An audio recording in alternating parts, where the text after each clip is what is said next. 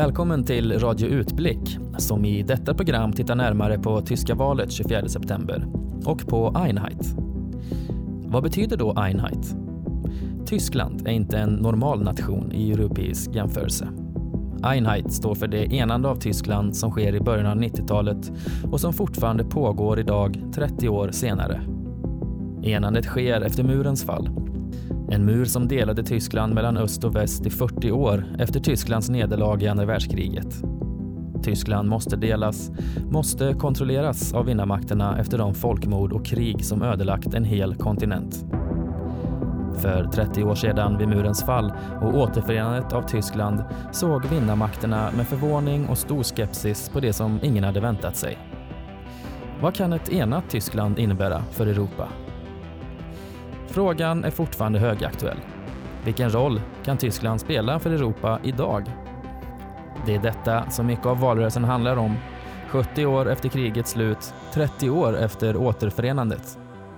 För att bättre förstå det tyska valet och hur öst-västdimensionen fortfarande spelar en stor betydelse har vi tagit oss till statsvetenskapliga institutionen i Göteborg för att där prata med Rutger Lindahl. Rutger Lindahl som följt den här processen både från ett tjänsterum men också på plats i forna Väst och Östtyskland.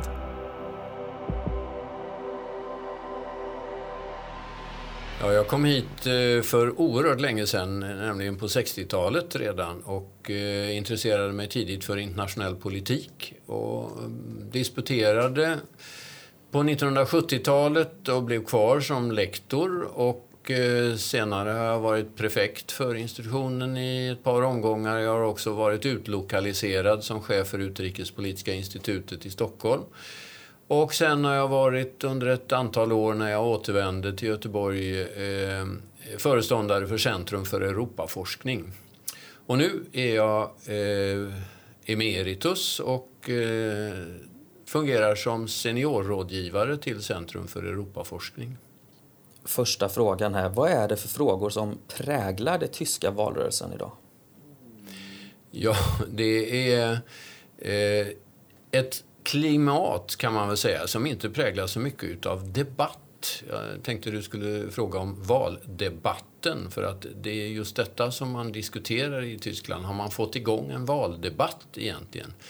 Den duell som eh, skulle äga rum mellan eh, CDUs ledare Merkel, eh, förbundskanslern, och eh, SPD, Socialdemokraternas eh, Michael Schulz, eh, den blev snarare en duett. Alltså man talar om samma saker. Det gäller invandring, det gäller arbetslivet, det gäller miljöfrågorna, det gäller framtida digitaliseringssatsningar. Nästan på varje punkt så står man inte särskilt långt ifrån varandra. Och det är klart att det är inte det bästa underlaget för att få igång en ganska lite mm, säga, eh, kraftfull debatt. Däremot så är en del av småpartierna, som man då kan kalla dem, de ligger någonstans kring 8-10 procent. Eh, det är fyra stycken. Och de eh, försöker nog att eh, fokusera på andra frågor eller framförallt skjuta in sig på den här nuvarande stora koalitionen, regeringskoalitionen mellan Kristdemokraterna och Socialdemokraterna.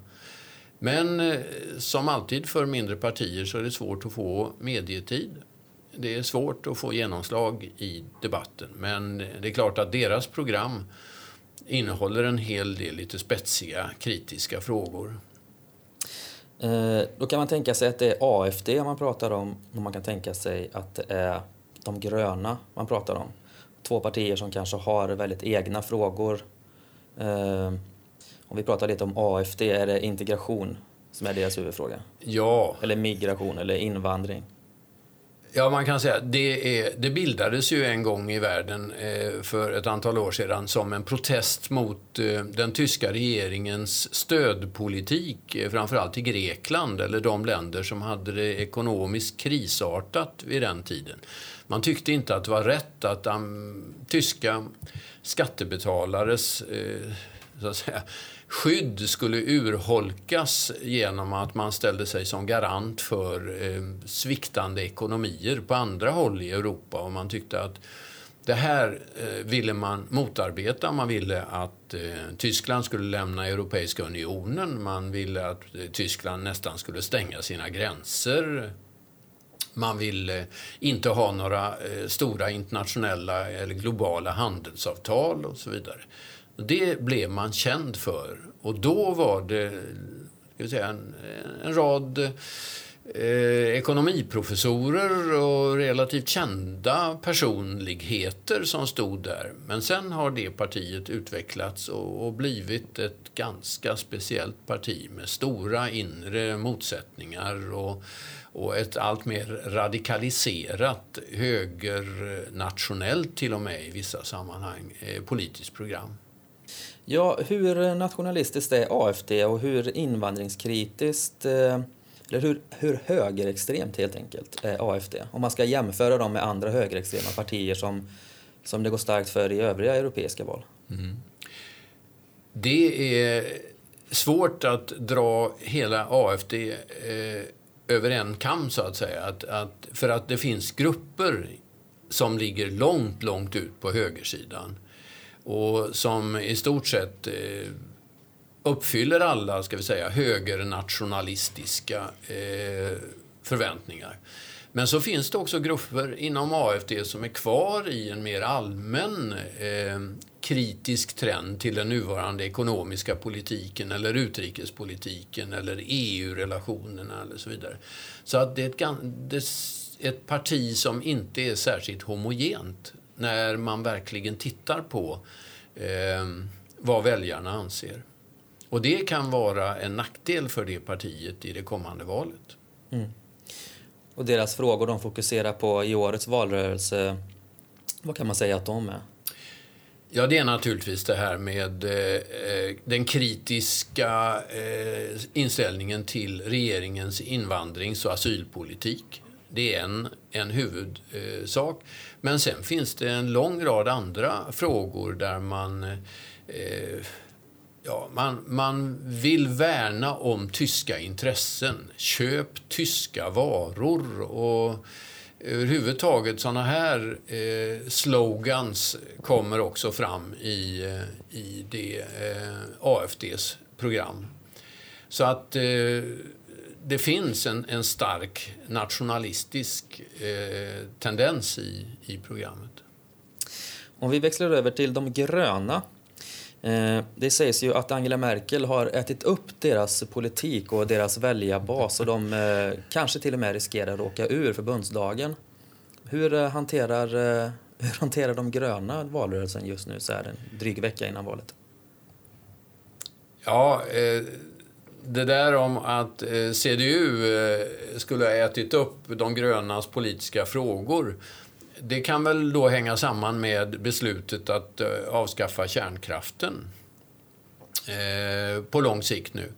Och en hel del andra politiska frågor som bland annat eh, Angela Merkel då har drivit ganska hårt. Exempelvis den här Dieselgate-frågan. Alltså när den tyska bilindustrins fokusering på att producera driftseffektiva och, och hyggligt prissatta dieselbilar har ju blivit ett, ett bekymmer på många sätt. Va? Och det finns ju tyska städer som vill förbjuda eh, trafik med dieselbilar, framförallt äldre modell. Eh, och det här skulle man ju kunna säga var typiskt gröna frågor eller miljötillvända frågor. Och eh, det tyska gröna partiet är brett förankrat, det kan man nog säga. Men eh, det har väldigt få frågor, eh, egna frågor nu.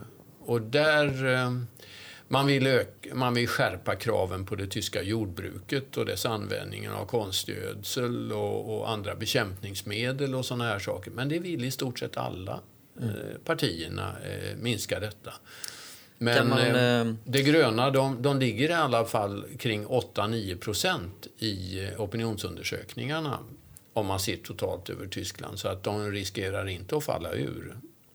Kan man kanske tro att det är en trend att eh, i länder där vi har etablerade partier som anammat den gröna rörelsens miljöpolitik så går de eh, gröna partierna tillbaka av just den anledningen att de är från början enfrågepartier. De är en del av miljörörelsen. Ja, eh, det kan vi nog se, den tendensen, i, i rätt många europeiska länder. Att eh, om inte de, de här enfrågepartierna, oavsett om det är de gröna eller om det är andra eh, enfrågepartier, eh, om man inte blir tillräckligt stor och har möjlighet att förnya sig eh, under resans gång så är det nog så att man tappar framförallt i eh, mediaintresse och därmed tappar man i väljaropinion och eh, sen blir det också så att det är svårare att rekrytera företrädare och framförallt sådana företrädare som, som skulle kunna ge partiet en hög profil igen. Och för de gröna i Tyskland har det varit en, eh, ett decennium av eh, förlorade positioner på Eh, miljöfrågeområdet. Det vill säga man har tappat sin särställning där. Det betyder ju inte att miljöfrågorna har minskat i betydelse. De har snarast ökat i betydelse. Och då kanske tack vare de gröna. Men betalningen för detta är att eh, de ändå har tappat i inflytande. Mm. CDU ligger ju nästan 40 procent i opinionsmätningarna medan eh, SPD, Socialdemokraterna, ligger knappt 25 procent. Vad, vad, finns det som, eh, som, som Schulz kan göra för att, för att ha en chans mot Merkel? Finns det någonting han kan göra? Han kan möjligen göra en Schröder. Mm -hmm. det var en tidigare socialdemokratisk ledare som gjorde en, en eh, märklig upphämtning och nästan gick ikapp eh, dåvarande CDU för drygt tio år sedan. Men det är ingen som tror att, att det är möjligt för att eh, Schultz har inte hittat rätt frågor eh, att profilera sig på. Utan det är ungefär samma saker som CDU och Merkel lanserar. De måste också SPD förhålla sig till, för det är de stora eh, frågorna. Och där är man rätt överens när det kommer till kritan. Mm. Och det är lite frågor som Socialdemokraterna för fram om ökat medinflytande i arbetslivet och, och en del andra sociala eh, frågor som man kan lyfta fram. Men i övrigt utrikespolitiskt, finanspolitiskt, miljöpolitiskt, utbildningspolitiskt så ligger man väldigt nära varandra i de satsningar som man för fram. Mm. Så att eh, på den punkten är det inte många kommentatorer i Tyskland som ser någon sån här spurtchans för eh, Socialdemokraterna. När, när Schulz kom in så var det många som eh, han blev väl mottagen och enhälligt vald av sina ja. egna medlemmar. Och det var ja. nog många som hoppades på att han som person skulle räcka till för att, för att, ta, för att vinna över Merkel och CDU. Ja. Och nu, nu några år senare ser man att det har inte räckt. Liksom. Nej, men vi ska ju komma ihåg att han har ju haft eh, bara ett halvår på sig egentligen eh, i den rollen som han har nu. Så att han kom ju in lite grann som ett försök till nödlösning, att hitta en, en lösning på problemet att kunna profilera eh, SPD. Och eh, de första ska vi säga, månaderna Eh, gick ju SPD i någon slags lyckorus nästan för att eh, media var jättepigga på att publicera och fokusera på Schultz och man, man följde hans eh, agerande och politiska utspel och så vidare. Och han fick mycket publicitet och det märktes också i opinionsundersökningar. Men sen gick liksom luften ur. När det inte visade sig finnas en alternativplattform som Socialdemokraterna kunde sen bygga vidare på. Så, eh, ja, då gick luften ur den där kampanj... Eh, eh, ja, den politiska kampanjviljan. Tyskland liknar ju flera andra europeiska val på, på många sätt. Och det finns ju, en, finns ju en ny rörelse i Tyskland som har ombildats till ett politiskt parti här i slutet av april det här året. Mm. Eh, demokrati i rörelse. Mm. Eh, Där är det ju företrädare som beskriver att eh, en rörelse som frågar sig själva, ska vi gå med i ett politiskt parti? Mm. Det, spelar det någon roll när det inte är någon skillnad på Kristdemokraterna och Socialdemokraterna kommer fram till nej, vi startar vårt eget parti? Är det någonstans här som socialdemokratins kris som man pratar om över hela Europa någonstans bottnar? Att det är, för, det är, för, det är ingen skillnad mellan, mellan blocken längre och de traditionella partierna har rört sig in mot mitten. Är det det här som är den socialdemokratiska krisen? Ja, den skulle ju i så fall lika gärna kunna vara eh, Kristdemokraternas kris. Eh, om man, man ser det eh, i en del andra länder så kan man ju se att, att eh, eh, om vi tar Norge nu senast så kan man ju säga att det, det var naturligtvis en stor skuffelse, besvikelse för eh, det norska Arbeiderpartiet att man inte lyckades bättre i det norska Eh, valet i, i helgen som gick.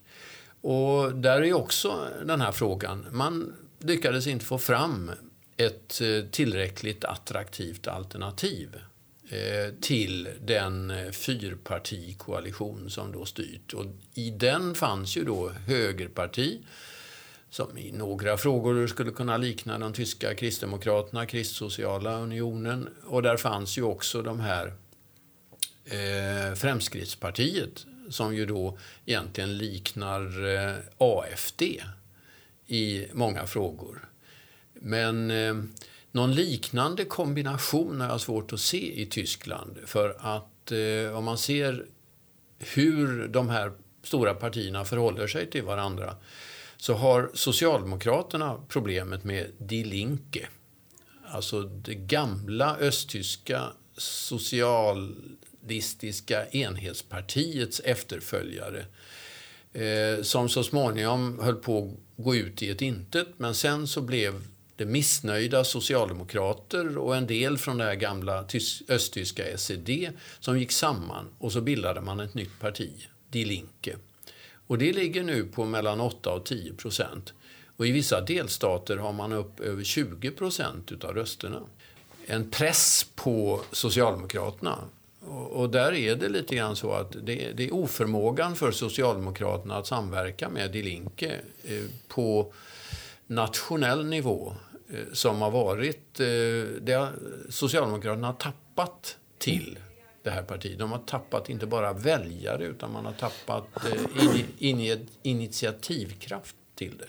Mm. Nu samregerar man faktiskt med Die Linke i ett par delstater. Så att det finns. Ja, jag tänkte just det apropå förbundsländerna. Die Linke, som du var inne på, där, är ju bildat av en sammanslagning av ett forna östtyska Eh, arvtagarna till den gamla DDR-republiken och mm. ett eh, socialdemokratiskt, eller i alla fall ett vänsterparti från mm. renlandet och Västfalien. Mm. Hur, hur, går det för De Linke i, eh, i renlandet?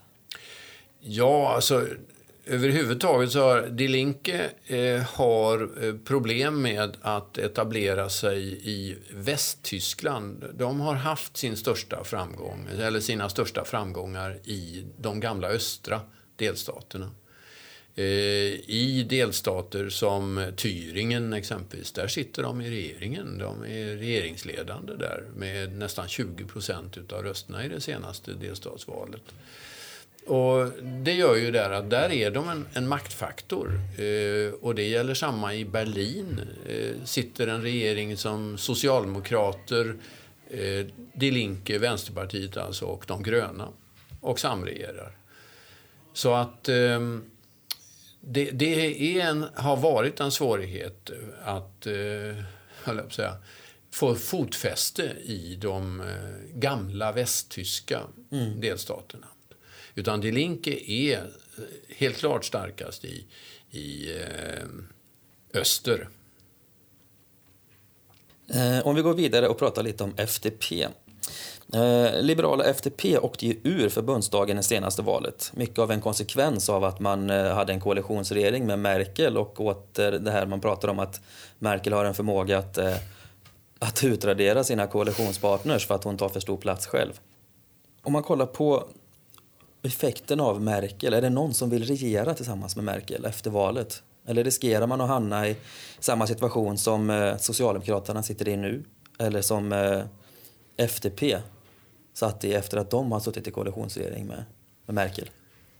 Så de, de tyska liberalerna, eh, Freie Deutsche, eh, Freie Demokratische Partei, eh, de har alltid i hela det så att säga, moderna eh, Västtyskland och, och det moderna nu eh, enade Tyskland eh, varit ett koalitionsparti. De har aldrig blivit så stora att de har kunnat eh, avgöra någonting själva utan de har blivit en hjälpgumma.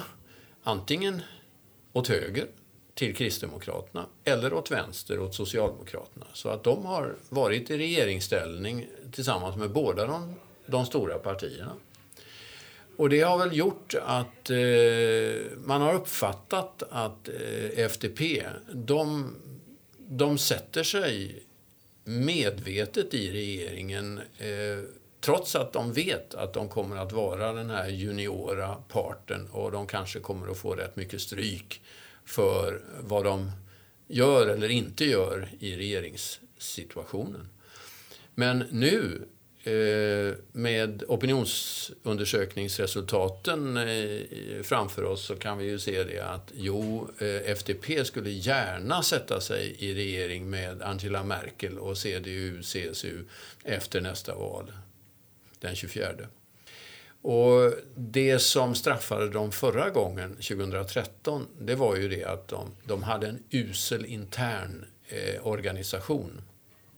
De fick verkligen ingen luft under vingarna i valrörelsen.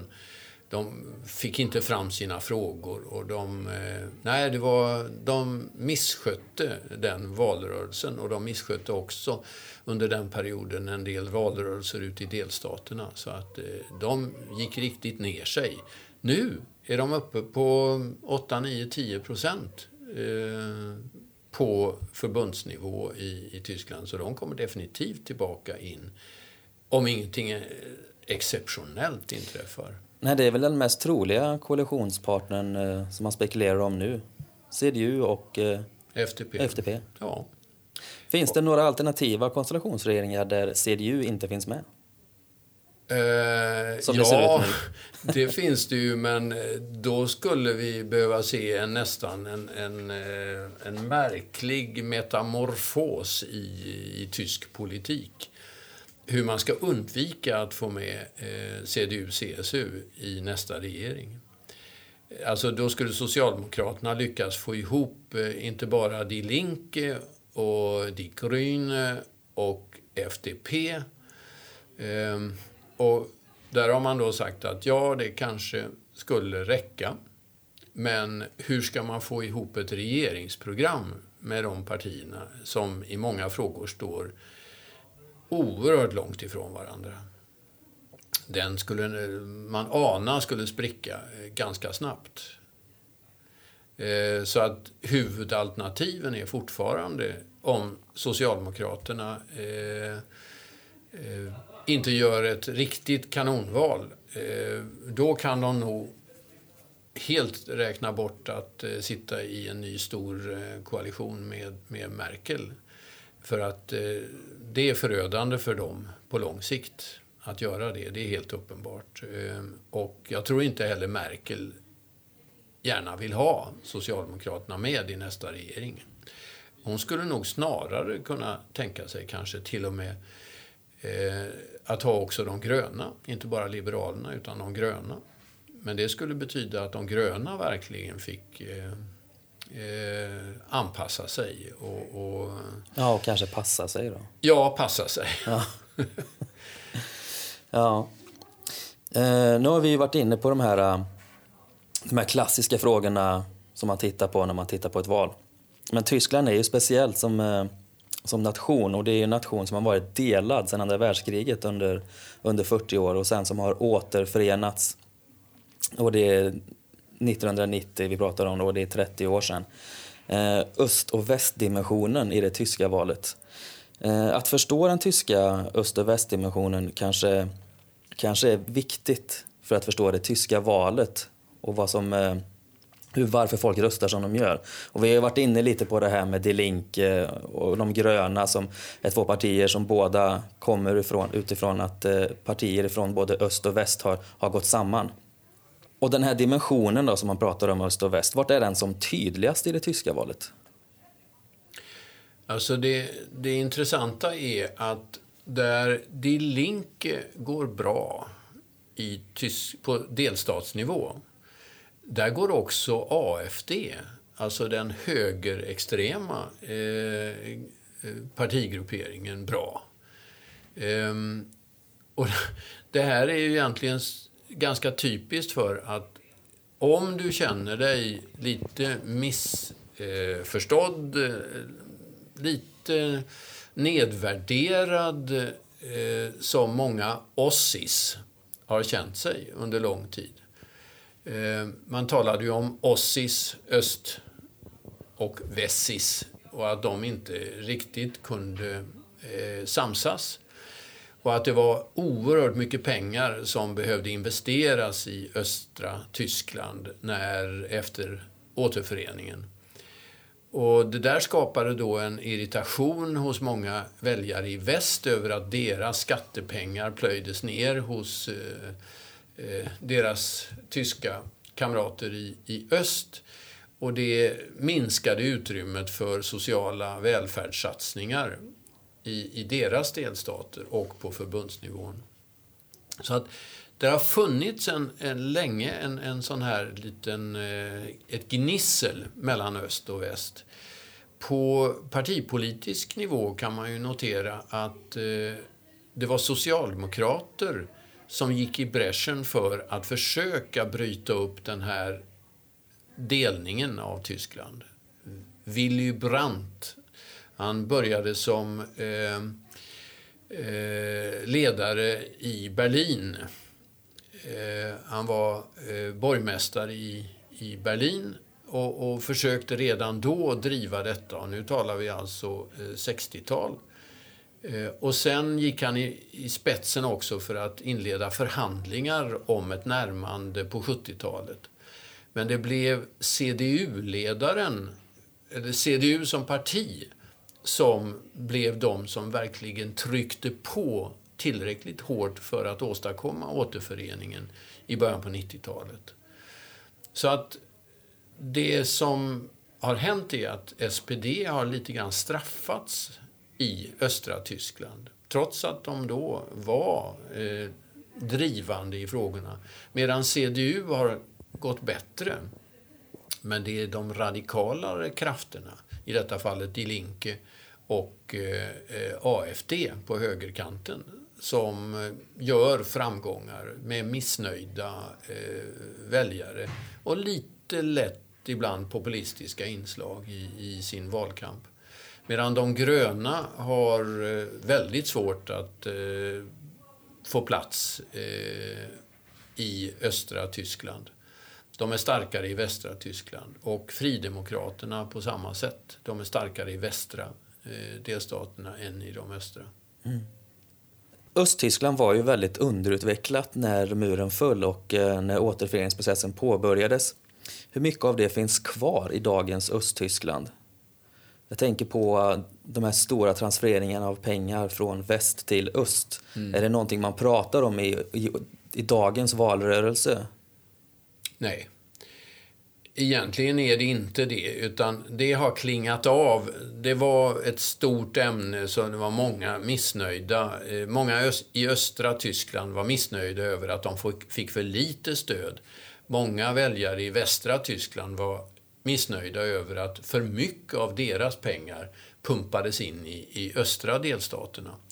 Men det är ingen tvekan om att det är åtminstone ett par generationer till innan spåren helt är borta, om de någonsin kommer att försvinna mellan de här ska vi säga, 40 åren av, av eh, Tyska demokratiska republiken eh, utveckling och Västtysklands mycket snabbare industrialisering och industriella och ekonomiska utveckling har helt utplånats. Och hur lång tid det tar i människornas minne Eh, att utplåna detta, det är också en, en svår sak. För att någonting måste ju ligga kvar där när man då ser just, eh, som vi har sagt, att det är de radikalare eh, partierna, eh, Vänsterpartiet Die Linke och Alternativ för Tyskland eh, på högersidan som, som gör bra resultat i, i de här östra delstaterna.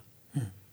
Om vi pratar om Angela Merkel då, som eh, även om hon är född i Västtyskland så, beskriv, så är hon ju själv mm. uttalad östtyska och uppväxt i Östtyskland. Hur mycket kan hon liksom profilera sig som en som östtysk i det här valet och hjälper det henne i, i forna Östtyskland? Nej, det är, alltså att profilera sig som eh, en eh, tidigare Ossi, eh, det hjälper inte idag. Eller det, det, är ingen mening med idag och det tror jag inte hon vill. Eh, och hon, hon gör det ändå då och då så ja, påpekar hon det att eh, jag är hon, från Östtyskland, eh, där ja. var det dåligt. Ja, men hon, hon gör det på ett sådant sätt att när hon kom, alldeles innan hon blev partiledare då, 2000, så, så var det mer slagkraftigt att kunna hänvisa till den östtyska bakgrunden. Idag gör hon det möjligen som någon slags förebild för många i östra Tyskland att ni måste ge järnet, ni måste veta, ni måste se att det går att komma fram om man, om man satsar. Det finns idag inget hinder bara för att du är född i östra Tyskland eller har, har gått i skola i gamla DDR. Ehm, men eh, mentalt hos många finns fortfarande den där skillnaden mellan öst och väst. Men i, i politiken och, och från Merkels sida så tror jag att det vore eh, inte särskilt klokt att göra någon eh, riktigt stor sak av det. Hur mycket skiljer det idag egentligen mellan Öst och Västtyskland om vi tänker ekonomiskt?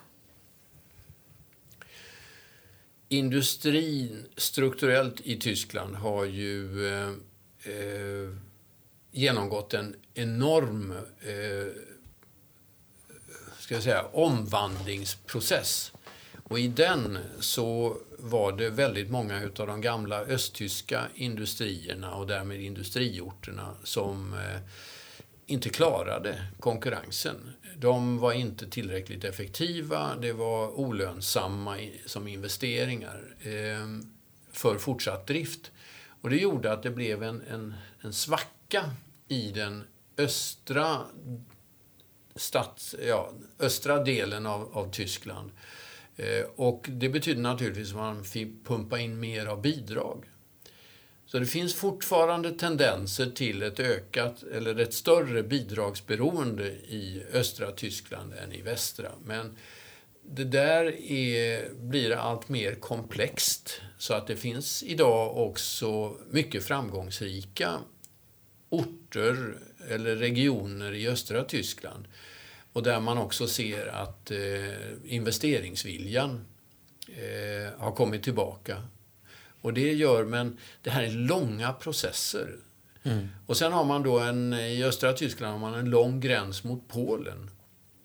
Den har varit en, en möjlig handelsyta alltså mellan Tyskland, eh, tyska varor in i, i Polen. Och det har ibland lett till att, att eh, lokalt eller regionalt i östra Tyskland så har man försökt satsa på att komma in också på den polska marknaden. Men eh, det där har mötts med en del misstänksamhet eh, från polsk sida då över att bli utkonkurrerade av, av tyska eh, företag. Så att det har gått lite grann fram och tillbaka i, i den ska vi säga, lokalnivåutvecklingen över gränsen österut. Och sen de industrier som nu byggs i östra Tyskland de byggs ju med modernaste tekniska utrustning och högsta avancerade eh, nivån så att de är konkurrenskraftiga på den europeiska och den internationella marknaden. Men det här tar tid eh, innan det här etableras och får effekter på samhällsutvecklingen. Mm. Fortfarande så är det, är det lite glesare befolkat i exempelvis eh, norra delstaterna Mecklenburg-Vorpommern och, och, även i Brandenburg. Eh, så att det, det Ja, för det är väl många som har flyttat från Östtyskland i bristen på jobb. Och jag har läst att eh, återföreningsprocessen under 90-talet så är det många som beskriver det som ett, liksom ett stålbad, ungefär som det som händer i, i Ryssland. Att man mm. går liksom eh, på en, eh, en amerikansk liberal ekonomisk eh, struktur som gör att, eh, att Östtyskland inte, inte förmår, de förmår liksom inte att haka på det som man kanske redan har börjat med för länge sedan i, i mm. väst. Mm. Och att det, att det är någonstans där som gör att Östtyskland hakar efter. Och som du pratar om att det här är långa processer, att ja. det kanske är... Vi, är ser, vi ser slutet vi ser. på att eh, ja. Östtyskland kanske kommer ikapp helt enkelt. Ja, jag tycker att man kan se en del statistik och sådant över ekonomisk utveckling eh, som eh, också spår av att det, det, det vänder och nyinvesteringar kan också idag hamna eh, strategiskt i de östra delstaterna eh, lika väl som i de västra. För att eh, man har ägnat rätt mycket resurser till att bygga upp infrastrukturen. Det kommer att visa sig, men kanske på ytterligare 10-15 års sikt. Precis. Vi får vänta och se vad, hur utvecklingen går i Östtyskland helt enkelt, men de är på gång. Ja, men det är många väljare som vi då ser som inte är villiga att vänta, som Nej. vill att det skulle skett igår, eh, den här stora förändringen. Och de är missnöjda och då röstar man lite radikalare eh, mm. än vad man gör kanske i, en, i vissa av de västra delstaterna. Ja, det kan man ju kanske ha sympati för efter 30 år av ja. återförening. Ja. Men som sagt, det är komplicerade processer som eh, ofta det händer eh, radikala saker efter generationsskiften, liksom, ja. som vi var inne på förut. Ja. Det, sitter, det sitter djupt hos de flesta, liksom, identitetsmässigt, men så även de här vanliga alldagliga strukturerna. Ja, de här yttre attributen, så att säga. Eh, är en, en gammal östtysk utbildning lika mycket värd som en gammal västtysk utbildning? och, och eh, att få bort eh, den här jag säga, mentala blockeringen mot att det skulle vara eh, sämre eller mindre, mindre användbart. Eh, det, det, stämmer ju inte för att det, utbildningen i många fall i gamla Östtyskland var mycket bra. På det tekniska området, på det medicinska området, på eh, eh ingenjörsutbildningar och så vidare. Så att, eh, och det har västtysk industri haft väldigt mycket glädje av. Jag tänkte avslutningsvis att vi skulle prata lite om, eh, om vad internationella ledare tyckte om återföreningsprocessen. För det var ju eh, inte så välkommet av eh, Thatcher och, och Mitterrand från, tys, eh, från franska och brittiskt håll, det här med återföreningen man var helt enkelt orolig över att en, ett enat Tyskland skulle bli för starkt ekonomiskt för snabbt och återigen kunna spela en, en väldigt stark roll i Europa. Mm. Alltså det fanns ju, det, hela den här processen omgavs av, av, väldigt mycket diskussioner. Det var naturligtvis diskussioner politiska, eh, säkerhetspolitiska, militära diskussioner. Det var eh, också ekonomiska konsekvenser utav ett, ett eh, enat Tyskland. Eh, en politiker, en känd politiker, eh, uppges ha sagt det att eh, skulle jag ha någonting emot Tyskland? Nej, absolut ingenting. Jag önskar snarare två Tyskland. Mm, precis. Um, och, och, det här gav väl bilden av att ett enat Tyskland av en del uppfattades som lite för stort. Eh, alltså eh, 80 plus miljoner invånare. Det var väsentligt mycket större än Storbritannien eh, eller Frankrike eller någon annan europeisk stat. Och det gjorde ju att också den den ekonomiska potentialen av en, en sån här, ett enat Tyskland skulle bli märkbart.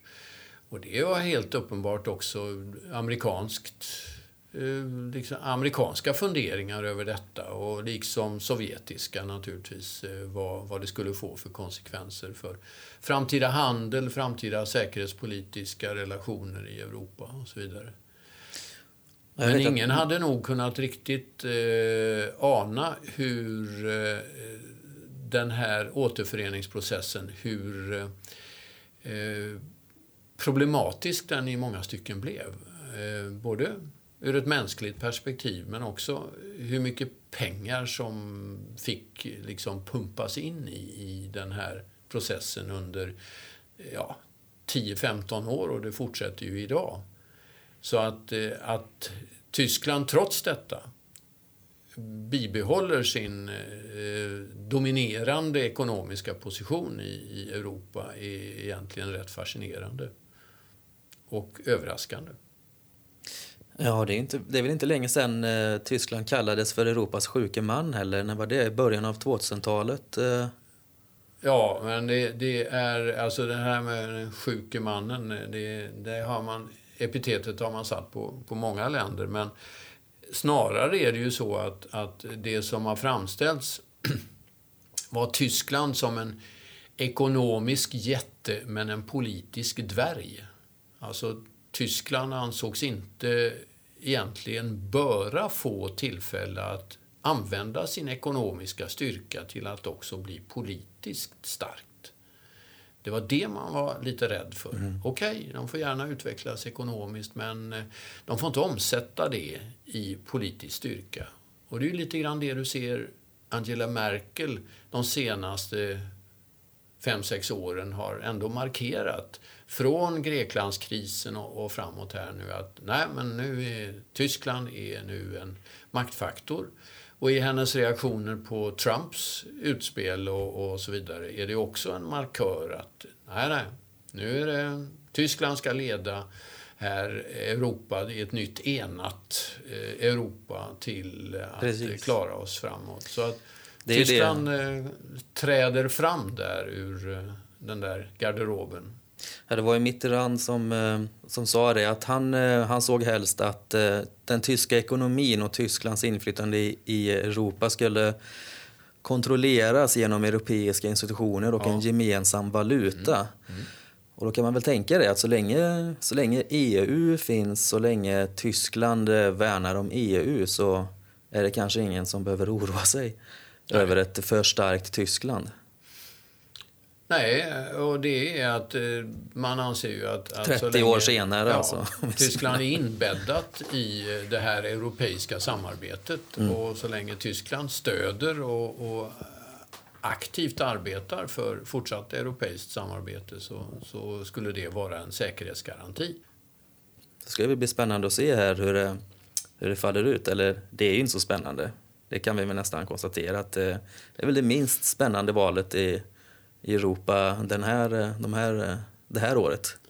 Fast det spännande kommer efter valet, det vill säga hur ska eh, regeringen formeras eh, i Tyskland? Och det kommer i sin tur att bli rätt avgörande för eh, europeiska politiska utvecklingen framöver. Också Europas relationer till omvärlden, till Ryssland, till USA, till Mellanöstern, till Kina och så vidare. Och till Turkiet. Precis. Tack ska du ha Rutger. Och vi eh, tackar dig så ses vi säkert en gång senare. Ja, tack ska du ha. Tack, hej. Vi har också pratat med en av alla väljare om valet för att höra hur man som tysk tänker kring dessa frågor och hur valrörelsen upplevs. Vad som tar plats, vad som inte tar plats. Och den personen hittade vi på historiska fakulteten också på Göteborgs universitet. Yeah, so my name is uh, Christina Heimann. I'm from Berlin. Also, I grew up in Berlin and studied in France and then came back to Berlin to do my PhD. And now I'm a postdoc here at Gothenburg University at the history department, but I'm also attached, affiliated to um, And you're born in the 80s, right? I'm born in the early 80s, yeah. yeah, yeah. Mm. Growing up in Western Berlin. Can you see the, the east-west dimension in the in the election today in Germany or around you? Yeah, it's still an issue. I would say just this morning when they talking about because now it's really last week before people are going to vote, then the question of this new, very right-wing nationalist um, um, party that is now running for the first, only the second time, but now there are really chances, and they will get into the parliament, and it is for sure that they get more votes in the eastern part of um, Germany, and they already had great success when it comes to the Länder, so the regional parliaments. They already um, are present in the uh, the parliament in Sachsen-Anhalt, Saxony-Anhalt. I don't know exactly center of the country, and in Mecklenburg-Vorpommern as well. And so there is a discrepancy when it comes to far right vote, in, for example. But this is not the only differences. Yeah. Yeah. So more predominantly in the east of Germany. Yes, there are. And there is another party, the um, left-wing party, the uh, Linke. It is more of an eastern party as well, because the follow-up party of the uh, the former Eastern German um, party, and so they are much more important in the east than they are in the west. I don't think I, I, I don't know precisely, but I don't think they are. I mean, there might be in some Western parliaments, but they are much more um, present and um, in in the east, and they are often part of the government, which is not the case in the the western part. So when it comes to the lenders, so the local regional regional parliaments. Mm mm. Is this um, is this still today? I mean, it's obviously it's a result of big economical uh, underdevelopment in the east and like huge transfers of money going from west to east. That's uh, maybe is part of the backstory here, like being part like an economical aspect of the east and west dimension. But there's also this social dimension of the East and West. Which one do you think is like the most uh, important one today when you talk about Germany, the election, mm. and stuff going on, like the economical or the social one? Mm.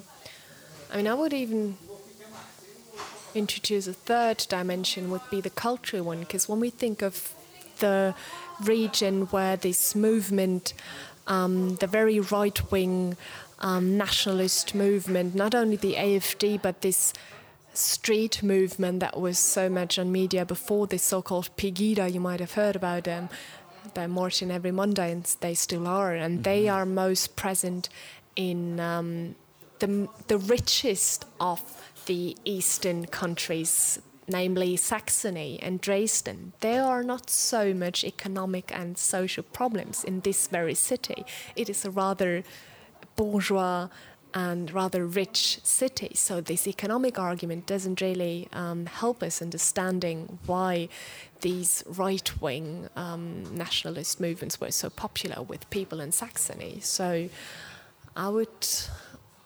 I would rather, I mean, I don't have any explanation for exactly, and there's been so much debate on why especially Dresden and why especially Saxony, because it was not only in Dresden when we think of those um, very sad incidents when um, refugees were attacked by local people. This was taking place in Saxony and also in Saxon-Anhalt, and I think it's um, of course it still has to do with the uh, Eastern German legacy, where there were just very few immigrants first of all.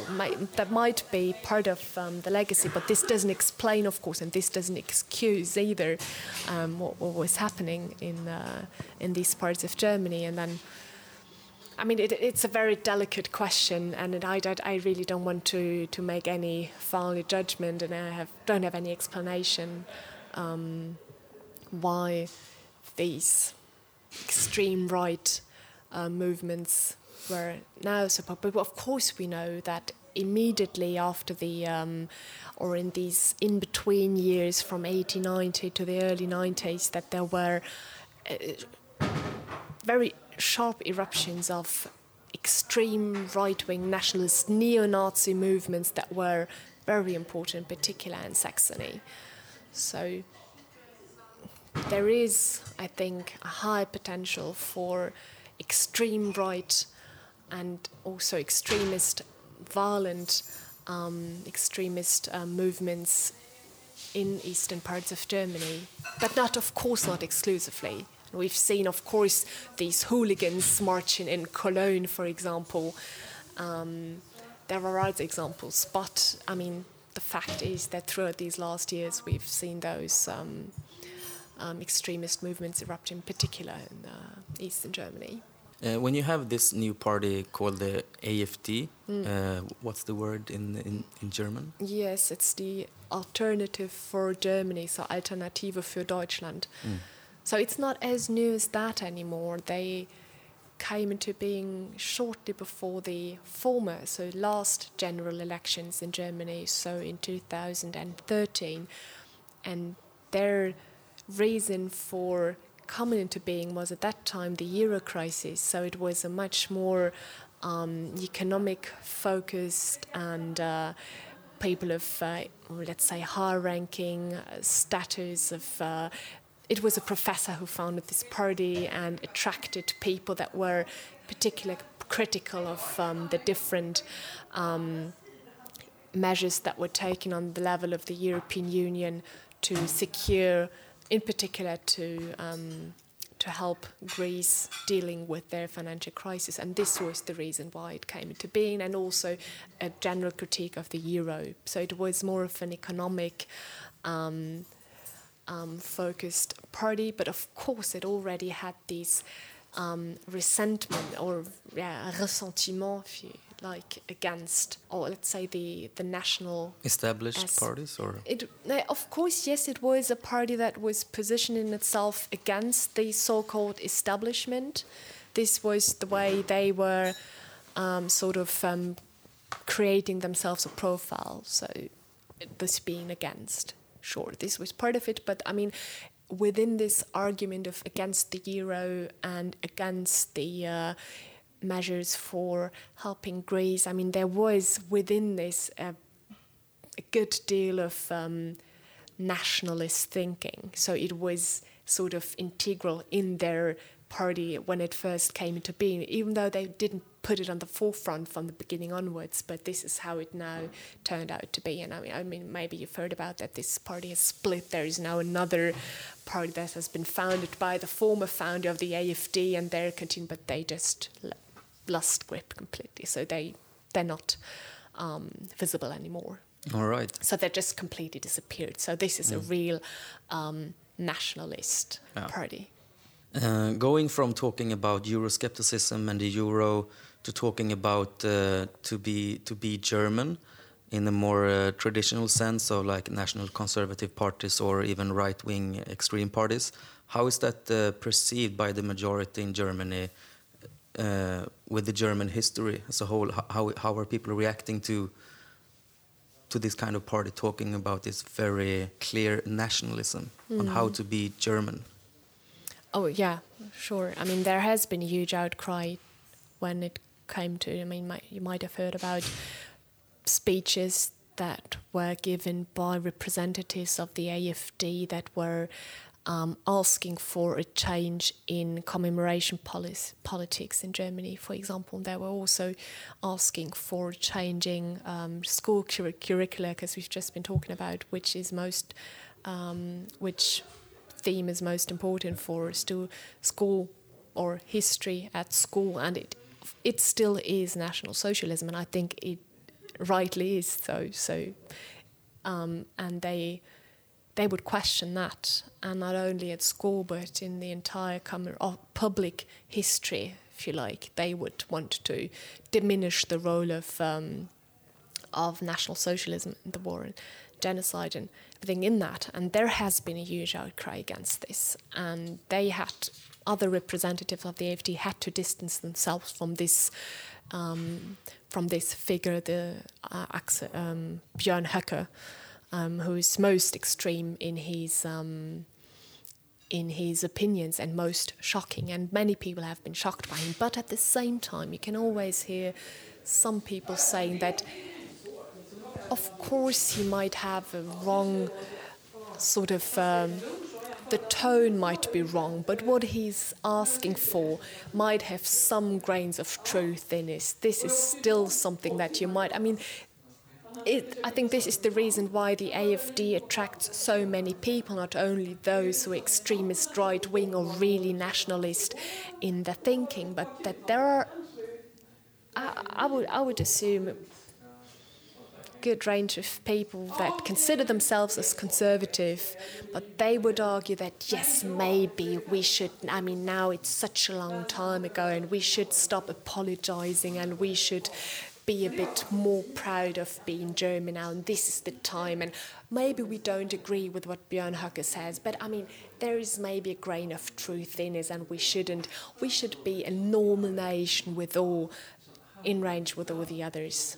And I think there is, I mean, there is no way of Germany becoming a normal nation. And first of all, we don't know what it, what it means being a normal nation, but still there is the responsibility of dealing with uh, what happened throughout um, the 20th century. So, but I, I, think there is, even though they wouldn't agree or wouldn't support Höcke for his saying so, we have to revise everything that is uh, commemoration in Germany. But they might agree with we would need to stop apologizing in a way. So this is how they see it. Of course, no, no one is apologizing, but this is the way they put it. Actually, mm-hmm.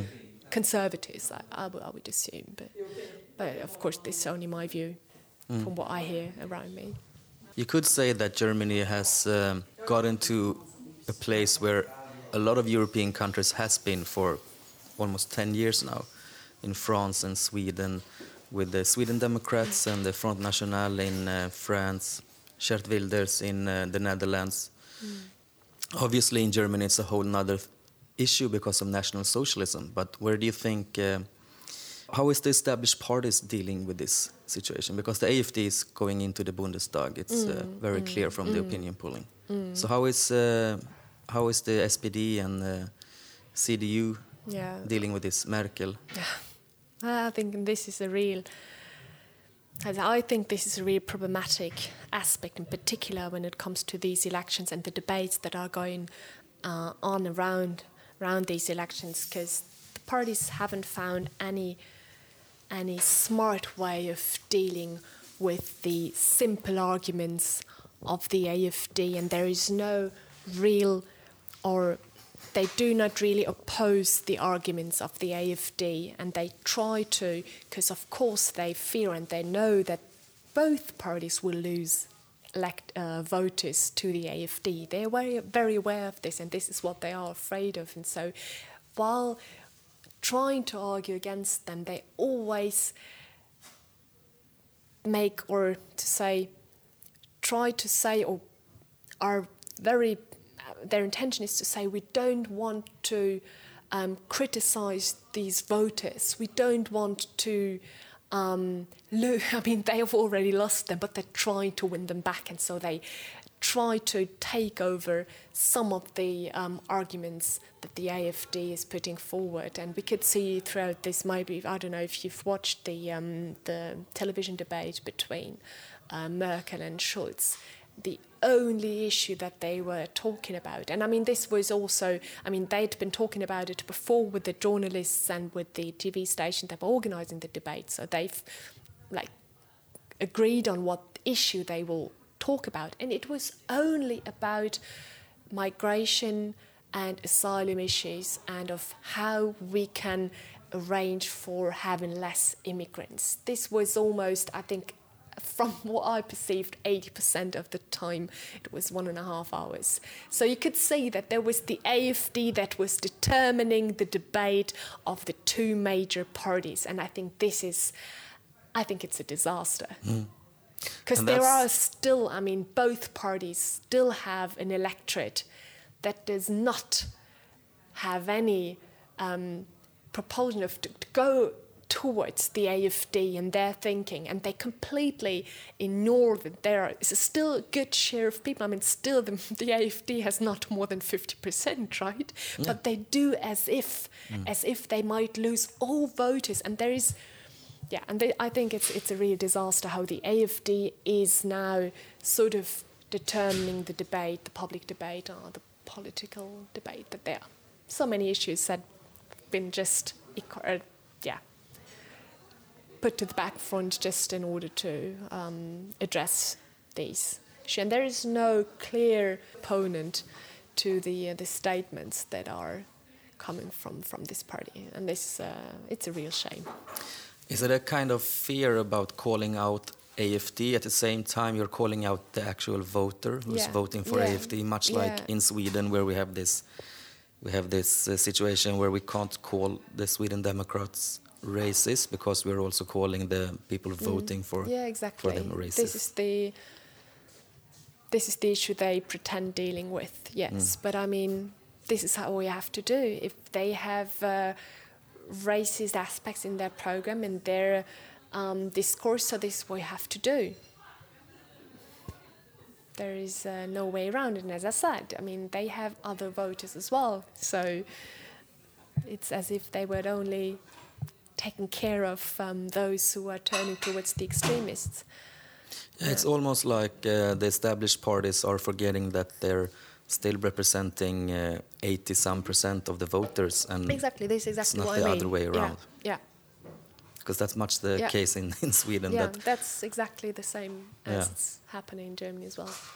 and I'd, I'd expect that become more of an issue a week from now right since it's there's an election on on Sunday and they're getting into the Bundestag and all of a sudden they're going to be sitting there obviously not being part of a coalition government but Hmm. Yeah. I, I, they, of course, they will get into the Bundestag. Well, I still, I, I don't see them getting ten percent, even though it's uh, it's probable. But yeah, I'll see. I still have some hope. the right-wing parties have come to maybe cement their role in uh, European politics and we're not really sure what that's going to turn the- into yeah, and the, I think really the the most tragic thing about it is that not only they are there and they're present. I mean, right, they are probably if they have a vote, if they have yeah a considerable amount of voters um, following them. So, I mean, we have to confront the fact that they are there, but the problem is that they succeed in determining the entire debate. So it's not only them putting forward their arguments and pushing for uh, more migration control or even worse than that, um,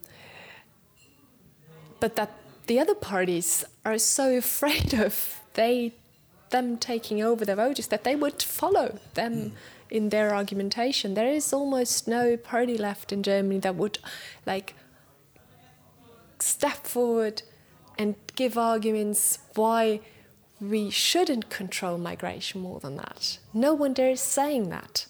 And this is only because this party is getting so successful. I mean, and I mean, Angela Merkel at one point in 2015, she opened the borders, but then she did everything in order to um, close the borders or keep migrants from coming to the country. So it's not this image that she then got in European um, public perception of um, the one person allowing migrants. No, it was just at one point, and then she just. Uh, the, the CDU is very vague in so many aspects in uh, their program, but this is how Angela Merkel has been governing for these years now, being vague on so many things, and then just according to the situation deciding on one in one way or another. Is she the new Bismarck? No, I mean she's not Bismarck, of No. course not. No. No. Uh, I think we'll we'll end at that silly question, and uh, I'm uh, thank you for coming on the show, Mm, it's my pleasure. Thank you. and uh, good luck in the future. Thank you. Thank you. Vi har i dagens program försökt lyfta blicken över den valdebatt som pågår eller inte pågår i Tyskland. Hur den kan jämföras med de andra viktiga val som sker i Europa under 2017. Vi har i tidigare program tittat på Nederländerna och Frankrike och samtliga våra program kan du hitta och lyssna på där poddar finns. Radio Utblick produceras av Utrikespolitiska föreningen i Göteborg. Jag heter Gustav Nyqvist. Tack för att ni har lyssnat.